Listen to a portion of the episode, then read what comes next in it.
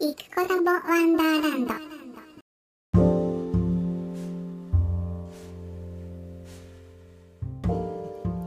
こんにちは。イクコラボのカナダイクコです。えっと、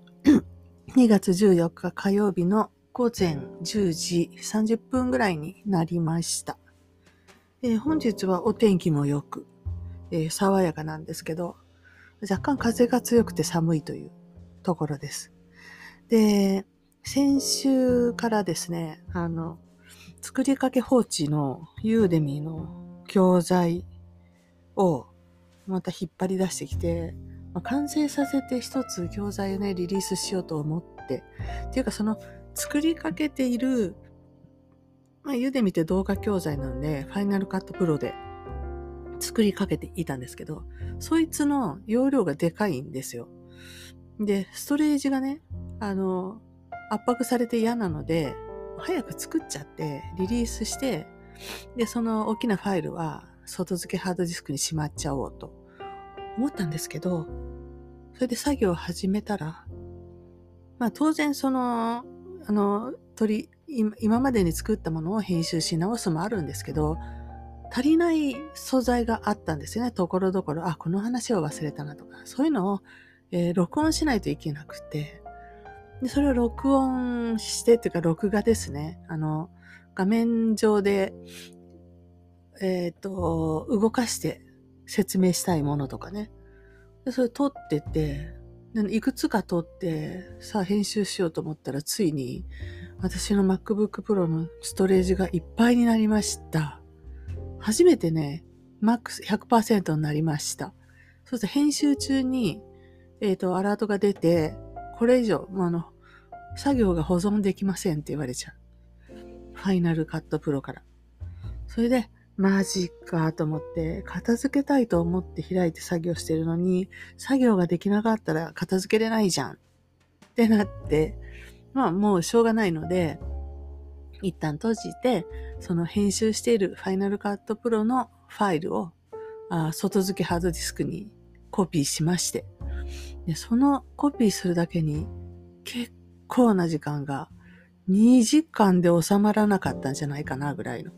感じで。だって1テラ近く、いく、どれぐらいあるのかな今。見ればわかるのかしら？そう、1.3テラあるから、これでかいでしょ？でかすぎるでしょ？何の具合でこんな風になっちゃったのかですけど、まあ、素材を全部動画で撮るとこんな感じになっちゃうってことですよ。なので、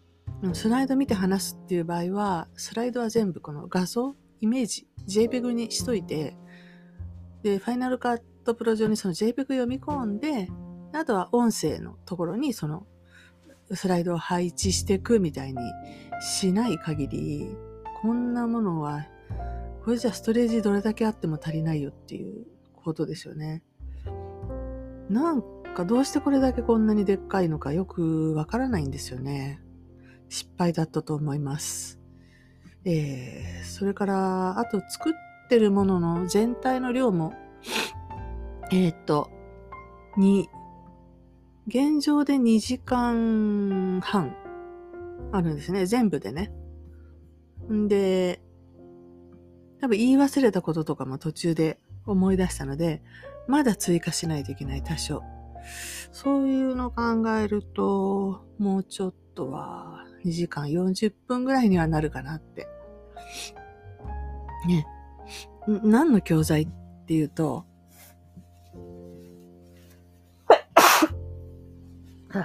失礼しました。何の教材かっていうと、まあ、今更聞けないウェブのことって言って、あの、インターネットにどういうサービスがあるのって、ブログとホームページって何が違うのとか、ブログはもういらないって言われてるけどどうなのとか、えっ、と、インスタとブログとどっちやればいいとか、なんか、割とそういうなんか、なんていうかな、あの、そういう切り口みたいな 質問結構ね、受けること多いと思いますけど、まあ、とりあえずこういうサービスがあってこういう種類の違いがあるんだよっていうのを網羅しようと思って話し始めたら、まあ途中で長くなる長くなる。やってネットショップとか言うじゃないですか、みんなね。で、うん、ブログやってて、あ、違うや、インスタやってて、で、なんか、その場でこれくださいって言って売れちゃう。まあ、アクセサリーなんかはね、そうですよね、直のやりとりで。でも、やっぱり送料計算だったり、えっ、と、まとめ買いのなんとかとか、クーポンとか、えー、あとは顧客リストですね。購買者のリストを、まあ、名簿のような形で残したいとか言っていくと、やっぱりネットショップ持ってるのが一番良くて、で、そういう、あの、なんていうか、データベース的なあものも当然デフォルトで得られるし、さりとて、あの、私は、何ですか、えっ、ー、と、ワードプレスで、ホームページ作ってて、で、ブログも書いて、最近は書かないけどめんどくさいから。あの、で、何でしたっけ？あ、ここちょっとチケット購入したいな、させたいなと思ったらそこにウーコンマース入れて、で、サクッと作っちゃいますけど、でもそういうね、全然知識がない方が初めてインストールしたワードプレスにウーコマース入れて使うとか、もうなんか考えただけで恐ろしかったりするので、できると思いますし、自分もそれこそ10年ぐらい前にはそんな状態で普通になんか、えー、ウーコマースはまだ当時はあれでしたけど、ウェルカートとか突っ込んで、あの、何にも分かってないのにいろいろやってましたけれど、その後、なんかな、ずっと10年ぐらいやり続けたから、だんだんいろんなトラブルがね、あるんだとか、えっ、ー、と、カードの不正使用されることもあるんだとか、いろいろ分かってきたからこそ、まあ、恐ろしくて、それこそ10年前の私にはよう進めんっていう話ですよね。でも、10年前の私って、なんていうのかな、どっぷり、あの、自分で本当に勉強会も行ったりとか、えー、行くだけじゃなくて主催したりとか、が本当に一生懸命やってたって、知りたいっていう気持ちがすごくあって、で、起きてくるトラブルさえ、あ、こんなことが起きるんだみたいな感じでやっていたので、10年前の私には、まあ、おすすめされるかどうかなんて気にしてなかったですし、自分が興味を持ったらパッパッパってやってただけで。うん。でも、まあ、ユーデミーで教材を、まあ、チラッと見ようみたいな人たちには、あの、ショップやるんだったらレンタルの方がって、現状思いますね、どうしてもね。えー、っと、ベースだったり、うんと、なんか Shopify とか、私あの、外国ものが、洋物が好きなんで、どうしてもこう Shopify とか言いがちなんですけど、なんか、あれじゃないですか知らないけど、国産でもなんとか、お茶の子ネットじゃない、なんかいろいろあるんですよ。カードのシステムやってるとこってね。うん。えー、で、まあまあまあ、そんな話は置いといて、まあ、そんなような話は、私はこれがいいと思うよ、みたいな話をずっと喋ってたら、結局2時間半のあの、教材になって、で、それだいぶ割愛してるわけですよ。これはちょっと言い過ぎたなとか、あの、何言ってるかわかんないのと、それカットして2時間半なので、多分、その、取った素材を合計すればその倍ぐらいはあるんじゃないかっていうぐらい。まあ、同じこと2回喋っちゃったとかね。なので、そんな感じなので、だからファイルが巨大で困ってますっていう話。でもまあ、結局、その外付けのハードディスクに、あの、SSD じゃなくてハードディスクですね。ハードディスクドライブに、えっ、ー、と、移し替えて、もうこれ保管用と思って使ってるので、そこに置いたファイルをあの編集するっていうのはちょっと想定外でありまして、実際やってみると、あの、処理自体はね、編集の問題なくても、そのデータの読み書き、読み出し書き込みに、やっぱりね、時間がかかるんですよ。USB ケーブル越しで。それで、なんか再生してたらコマ飛びしたりとか、結構ね、うわーみたいな。それからあと、処理中にね、ぐるぐるマーク出たりして待ち時間が長かったりとか、非常にうざいので、もう早く終わらせてこれ終了したいなと思いますね、実際問題。ね、外外付けのハードディスク4テラなんですけど、これのせいで、あの、ものすごく、あの、容量圧迫しましてね。いやー、これって動画制作していくと、ストレージみんなどうしてるんですかね。うん。まあ、多少いらないものをね、あの、圧縮すればもうちょっとは減らせるとは思うんですけど、でもね、編集してるこのファイルを捨ててしまうわけにもなかなかいかなくて。でも捨てちゃってもいいのかないや、でも捨てると、後で、あ、ここ間違ったみたいな時に、実際全然直せないってこともね、ありますよね。どうですかね。もう取り直しちゃった方がいいのかな、そういう場合は。まあ、とりあえずそう優柔不断になりつつ、えっ、ー、と、ファイルがでかくて困っているっていう話でした。で、そうそう、先週末その話をしてたと思うんですけど、週が明けたらパッとこう作業して終わってと思って昨日作業してたらまあまあ時間がかかる時間がかかる。結局足りてない素材のところを取ったりとか、で、それをまた入れて編集したりとか、で、最終的に、あの、なんて言うんですかね。順番？あの、うんと、なんだろう、同じことが2回出てくるとかにも気がついて削除したりとかっていうので、昨日丸1日かかって、で、昨日の後半で前半部分をかなり書き出したんですけど、あの、教材にするときは2時間半バーっと1個じゃなくて、ばらして内容ごとに。で、あの、ここまではクリアしたっていうのができるように、ちっちゃくちっちゃくばらすんですけど、数分の動画をだかチャプターを作って、え、短く書き出していくんですけど、その書き出し作業をするのも大変で、で、さっき、今朝午前中に朝一で残りのやつをやって、ようやく、えー、動画が全部書き出せた。個数で言うと24個ぐらいに分かれました。が、しかし、途中で、あ、しまった、この話を忘れたとか、えー、二つぐらいあるので、これまた取り直さないといけない。うん。で特にですね、SEO の話を一応していったんですけど、ほら、今年チャット GPT 出てきて、で、まさかのですよ。まさかのあの、検索の Bing に、えー、そいつが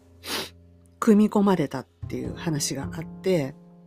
で、今まで検索は、ほら、何ですかね。Google 一択で、その Google の方も対抗してなんか自社で開発してる何やらを投入してくる可能性もあるし、検索の状況って変わってきませんかねこれから大きく。えー、っと、まあ、今までの検索の順位をつけるアルゴリズムに向けて対策するっていうのが SEO だったんですけど、なんかチャット GPT にこれってどうなのとか聞いたら、そういうウェブサイトをまとめたものをそつなくまとめて、サクッとこうですよって言ってくれるわけじゃん。一つ一つのサイトを紹介してくれないじゃないですか。で、人間の方もその一つ一つのサイトを見て回るのがめんどくさいと。なのでチャット GPT に聞いてみようってなるわけだし、そしたら、そういう情報提供系のブログとかって、あの、全然訪問してもらえない、書いても書いても。いや、っていうか、チャット GPT で的なもので検索するようになると、なかなかサイト訪問してもらえなくなるじゃないですか。中身だけ取ってかれてね。うん。しかも自分とこの使ってるかどうかわかんないから、あの、なんていうかね、今までアフィリエイトとかで、丸パクリしてみたいな、うん、サイトすごい多いですよね。今でも多いですよね。上位5つぐらい全部同じこと書いてあるとか、本当にあるじゃないですか。ああいう人たちが、その、でも、パクリとはいえ、あページを作っていた労力が あの、無駄になるっていうか、何のためにこれしてるんだろうって。だから流れとしては正しいというか、いや、だって同じ情報は1個でいいので、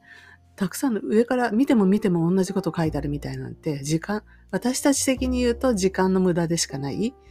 なんで、チャット GPT さんまとめて教えてってなるわけですけど、っていうと、あの、要はアフィリエイト狙いで、アクセス数狙いで、そういう情報サイトだったり、何ですか、えー、まとめとかわかんないけど、いろいろブログやってた人たちが終了みたいになりませんかね？うん。まあ、なればいいのにと思うけれども。自分がそういうのやってないので、気楽に。ってなってくると、SEO って何だったっけって、一瞬。でも、うちの、例えば教室のウェブサイトがあるとして、うーんと、例えばタイトルに、えー、名古屋、大阪、東京とか今多分入れてるんですけど、なんかそういう、そういうことで上の方に出るわけで、なんだろう、チャット GPT ではカバーできない、本当になんか教室探してるんです、みたいな人に、あれですか？チャット GPT に、ちょっと筆文字習いたいんだけど、いいサイトないですか？とか聞くと、そういう上位のとこからおすすめしてくれる？まさかの？ちょっとやってみないといけないね。まあ、いずれにしても、こう、えー、実際にこう、運営しているサービスがあるとか、あとは売ってるものがあるとか、っていう実態のある、うん、ところに関しては今まで通りやるしかないってなると思うんですけれど、そうじゃないアフィリエイター的な人たちは、あの、淘汰されちゃう可能性があるなと思いました。はい。でもまあ、それまだちょっとどうなるのっていう、この、現時点で、どういうふうにそういう話を。でも、もうそうなってくると今までみたいな SEO の話なんかする気にならないんですよね、自分がね。キーワードが、みたいなやつ。あれ、今の Google は進化してるから、キーワードの出現率とか言わないよって言うけど、本当ですかっていう話だよね。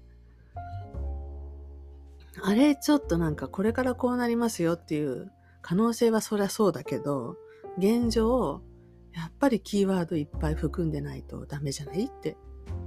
思うし、どうもその最先端のそういった 専門家の方たちとかが言ってることも、いまいちこう実感と合わないところがあったりするしね。で、まあそうこう言ってるうちに Google の検索の重要性が減ってきて違う感じで、要は人が情報に出会う道筋っていうのがこれからどうなっていくのかなっていう感じですね。これ面白いですけど、自分としては。で、教材作るって言った時に、それどうやって水曜を扱ったらいいのかなっていうのは悩んじゃったりっていうか、もう今、今時やっぱりチャット GPT 的な何、ものに言及せずに出すっていうのもね、去年リリースしてたんだったらいいけど、今年リリースですから言わないわけにもいかず。って感じで、結局それとかを追加する。あと、ペライチサポーターになってみて分かったのが、今ペライチで、複数ページの、あの、複数ページを持つウェブサイトが作れるようになってるっていうことにも気がついて、というか知って、で、ちょっとペライチサポーターとしてはペライチの話も追加しておかなくちゃいけないとか、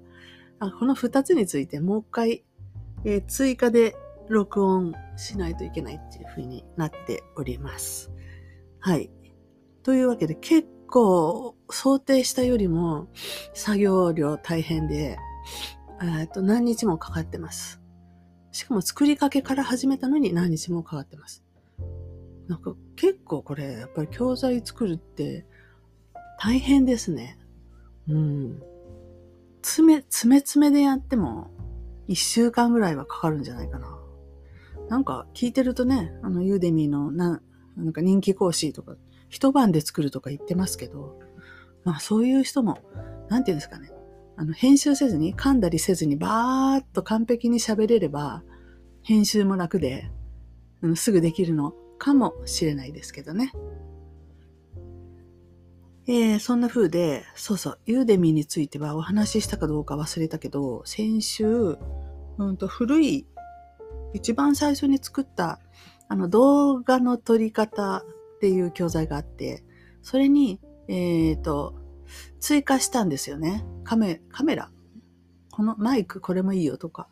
なんかいくつかの項目を追加して、追加しましたっていうことを、それぞれの方にメールで出したんですけど、お返事いただきまして、でね、だいぶ前にも一回質問をくださった方なんですけど、今回は、あの、この教材を見て実際自分のレッスン動画を一本作ることができましたって書いてあって、いや、すごい、本当に作ったのかと思って驚きました。なんか手作りのなんだ、ミニチュアの何かを作るドールハウスかな。なんか作ってる人だったんですけど、いやー、すごいなと思って、私ちょっと感動しました。そう。その IT 系の人でもない、そういうパソコンに詳しいわけでもない、本当に手作業でそういうものを作るのが好きっていうだけの人が実際自分でなんか iPhone 使ったのか何使ったのかわかんないですけど、動画、教材、レッスン動画まで作っちゃうってすごくないですか？いや、よくやったなと思って。言っても私、自分が手作りの作家じゃないので、もともとそういうあのウェブでいろいろ作ってきている私だから動画編集もすぐできたけど、そうじゃない人でもできるんだっていう、この驚き。ね。やっぱり何事も、あの、なんていうんですかね、諦めずに頑張るっていうところでみあの、できる人はやっていくんだなって。で、私の今年の目標としては、自分で努力して自分でやっていくって、問題があったら自分で解決法を探して解決していくっていう、自分で前に進もうとする人たちと出会いたいっていうのを言ってたのをご記憶でしょうか？多分、年明けぐらいにそんな話をずっとしてたと思うんですけど、そしたら、あ、ユーデミーって結局、だいたいユーデミー知ってる時点ですごい探してると思いませんか？教材をね。で、それを、まあ、視聴する、してみようって思う。多少お金を払って。で、そういうところで、こう、なんか、そもそも、やる気のある人しかここには来ないんだっていうことが一つ分かったし、あと、えー話をダンスの方に移すと、ダンスでもそういうふうに、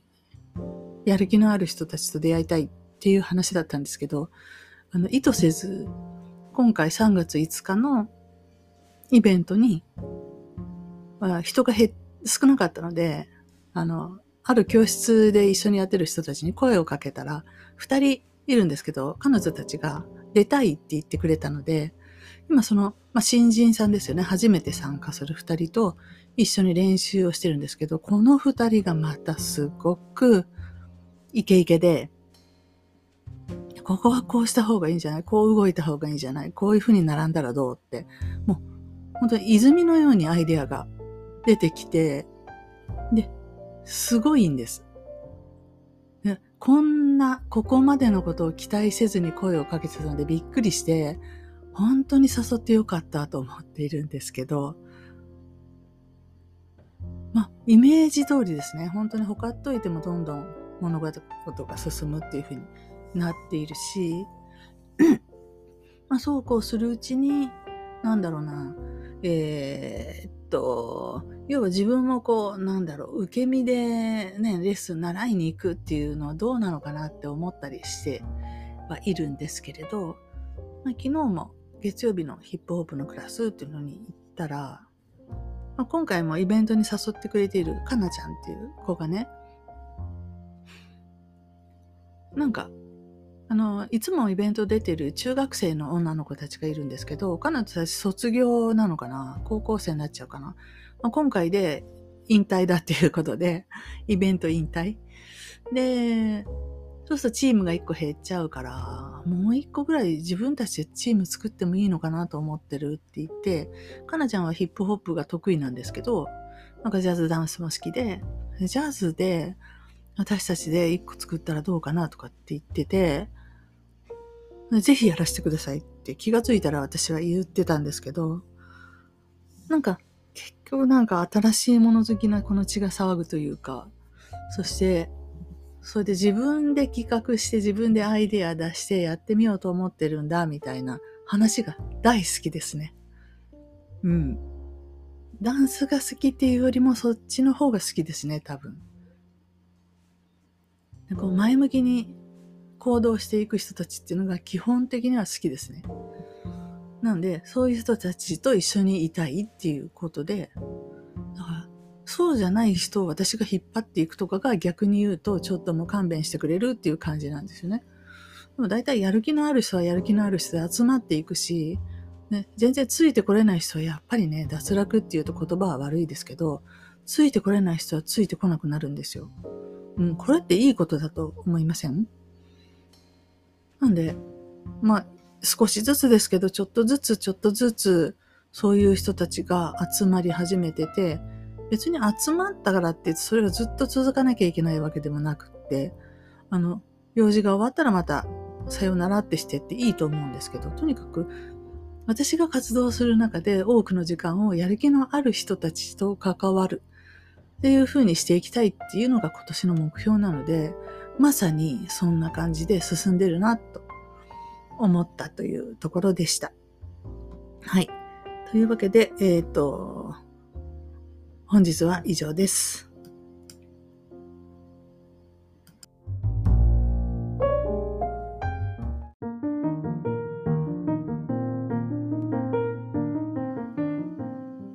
お聞きいただきありがとうございました。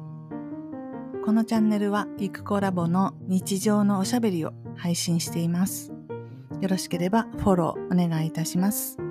コメントもお気軽にお寄せください。お待ちしています。